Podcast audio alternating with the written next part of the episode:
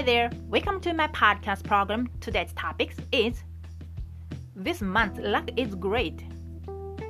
Basically, we can only meet last boss in the game, but we very rarely meet him in the real world. As I thought, he is strong. How we can beat him? So let's get started. 東洋的な考え方に運気というものがあります これは例えば今年は運気が悪いとか今月は良い運気の月だとかそういうふうに使いますね。でこの運気というのは簡単に言うと良いことが起こりやすいとか悪いことが起こりやすいという考え方です。でこの運気が多分最悪だった年があるんですよ。その年は1年間に3回も詐欺師に出会いました。出会ったというか危うくカモにされそうになった。という言い方の方が正しいですね。このカモという表現なんですけれども例えばあいつをカモにするとかカモろうぜとかカモられたなんていう風に使います。意味は他人を騙してお金を巻き上げる。だからあいつをカモにするというのはあいつを騙してお金を巻き上げるという意味になるしかもられたというのは騙されてお金を巻き上げられたという意味になります。このカモですがカタカナでカモと書くんですけれどももともとは鳥のカモが由来になっています。このカモという鳥は味も良くて比較的大きめの体で捕まえやすかったことから簡単に思い通りにできて利益を得られるということをカモにするというふうに言うようになったそうです。まあこれはカモの由来なんですけどね。まあ話を戻しましょう。あの1年間に3回詐欺師にかもられそうになった話ね。であの年はですね23ヶ月に1回の割合で詐欺師に出くわしました。しかも面白いことに1回目の詐欺師はまだ詐欺師になりたてのほぼ素人だったんです。で2回目の詐欺師は手下を何人も持つ中堅詐欺師で3回目最後に出会った詐欺師。これはいくつもの組織を率いる大物詐欺師。つまりラスボスですね。こういう詐欺師だったんですよ。で1回目に出会った詐欺師はほぼ素人の人だったんですね。素人詐欺師だったんですよ。でこの方は知り合って数ヶ月の女性でした。である日突然あなたにぜひ伝えたい話があるんです。明日どうしても会えませんか？という連絡が来たんですね。なんか悩み事でも聞いてほしいのかなと思ったのでじゃあ明日会いましょうっていうことで場所と時間を決めました。でもねそのやり取りがどうもおかしかったんですよ。てっきり2人で会うのかなと思っていたら別の誰かが来るとか言い出したんですね。でどういうことだろう？なんか怪しいなと思ってその集合場所に指定されたお店に問い合わせたんですよ。そしたらどうやら何らかの怪しげな集会があるということが分かりました。でその集会の名前で Google 原作をかけたらやっぱり詐欺グループでした。もちろんその知人との約束はお断りしそれっきり縁を切りました。だって詐欺師と関わり合いになりたくないですからね。でもこの危うくかもられそうになったというこの屈辱的な状況に腹が立ってしょうがなくってもう周りの知人とか友人にこの出来事を言いふらしていたんですよ。もう聞いてこんなことがあってあんなことがあってすごい腹が立ったのっていう風にねすごい言いふらしていたら友人の兄弟のところにも同じ話が来ていてその友人は慌てて止めたって言ってました。まあ犠牲者をね1人減らすことができてそれは良かったかなというふうに思います。で2回目に出会った中堅詐欺師なんですけれどもまあこの方も女性です。でこの方とは友人の紹介で出会いました。まあ話していて楽しいし考え方も結構近かったんですね。だからあいい友達ができたんだなって思ってたんですよ。こちらは。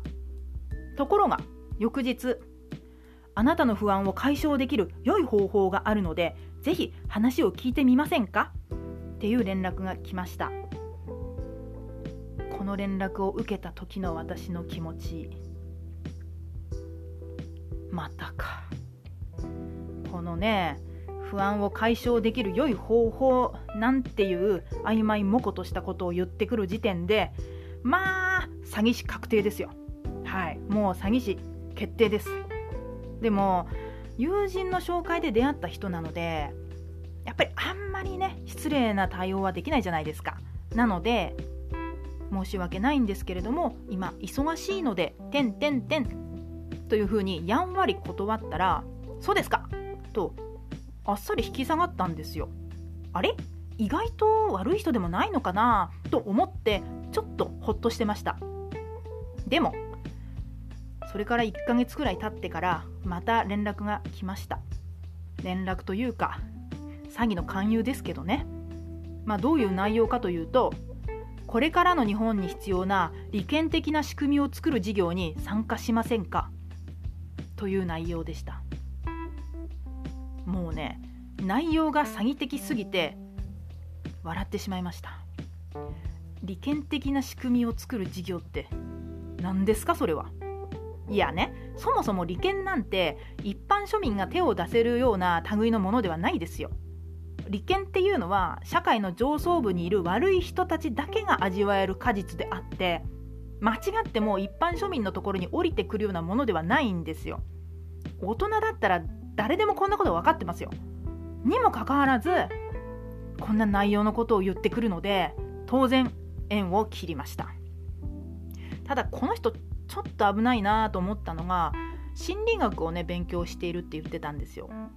まあ、心理学を勉強することはいいと思うんですけども結局は人を騙すために心理学を学んでいるということなのでそれはね非常に危険だなと思いました。まあ、でも今はもうね縁を切ってしまったので何をしてるかわからないのでねもうどうしようもないんですけれどもただやっぱこの人はちょっと危険ですね。で最後3回目に出会った詐欺師ラスボスですね。これはやっぱり一番手強い相手でした。これも友人の紹介ですね。ていうかねそんな友人しかいないのかと思うとちょっと悲しいんですけどもいやまあまあそれはちょっと別な話でねいいんですいいんですよ。で、まあ、友人が言うにはね何かいい仕事を紹介してくれるらしいよっていう話だったんですよ。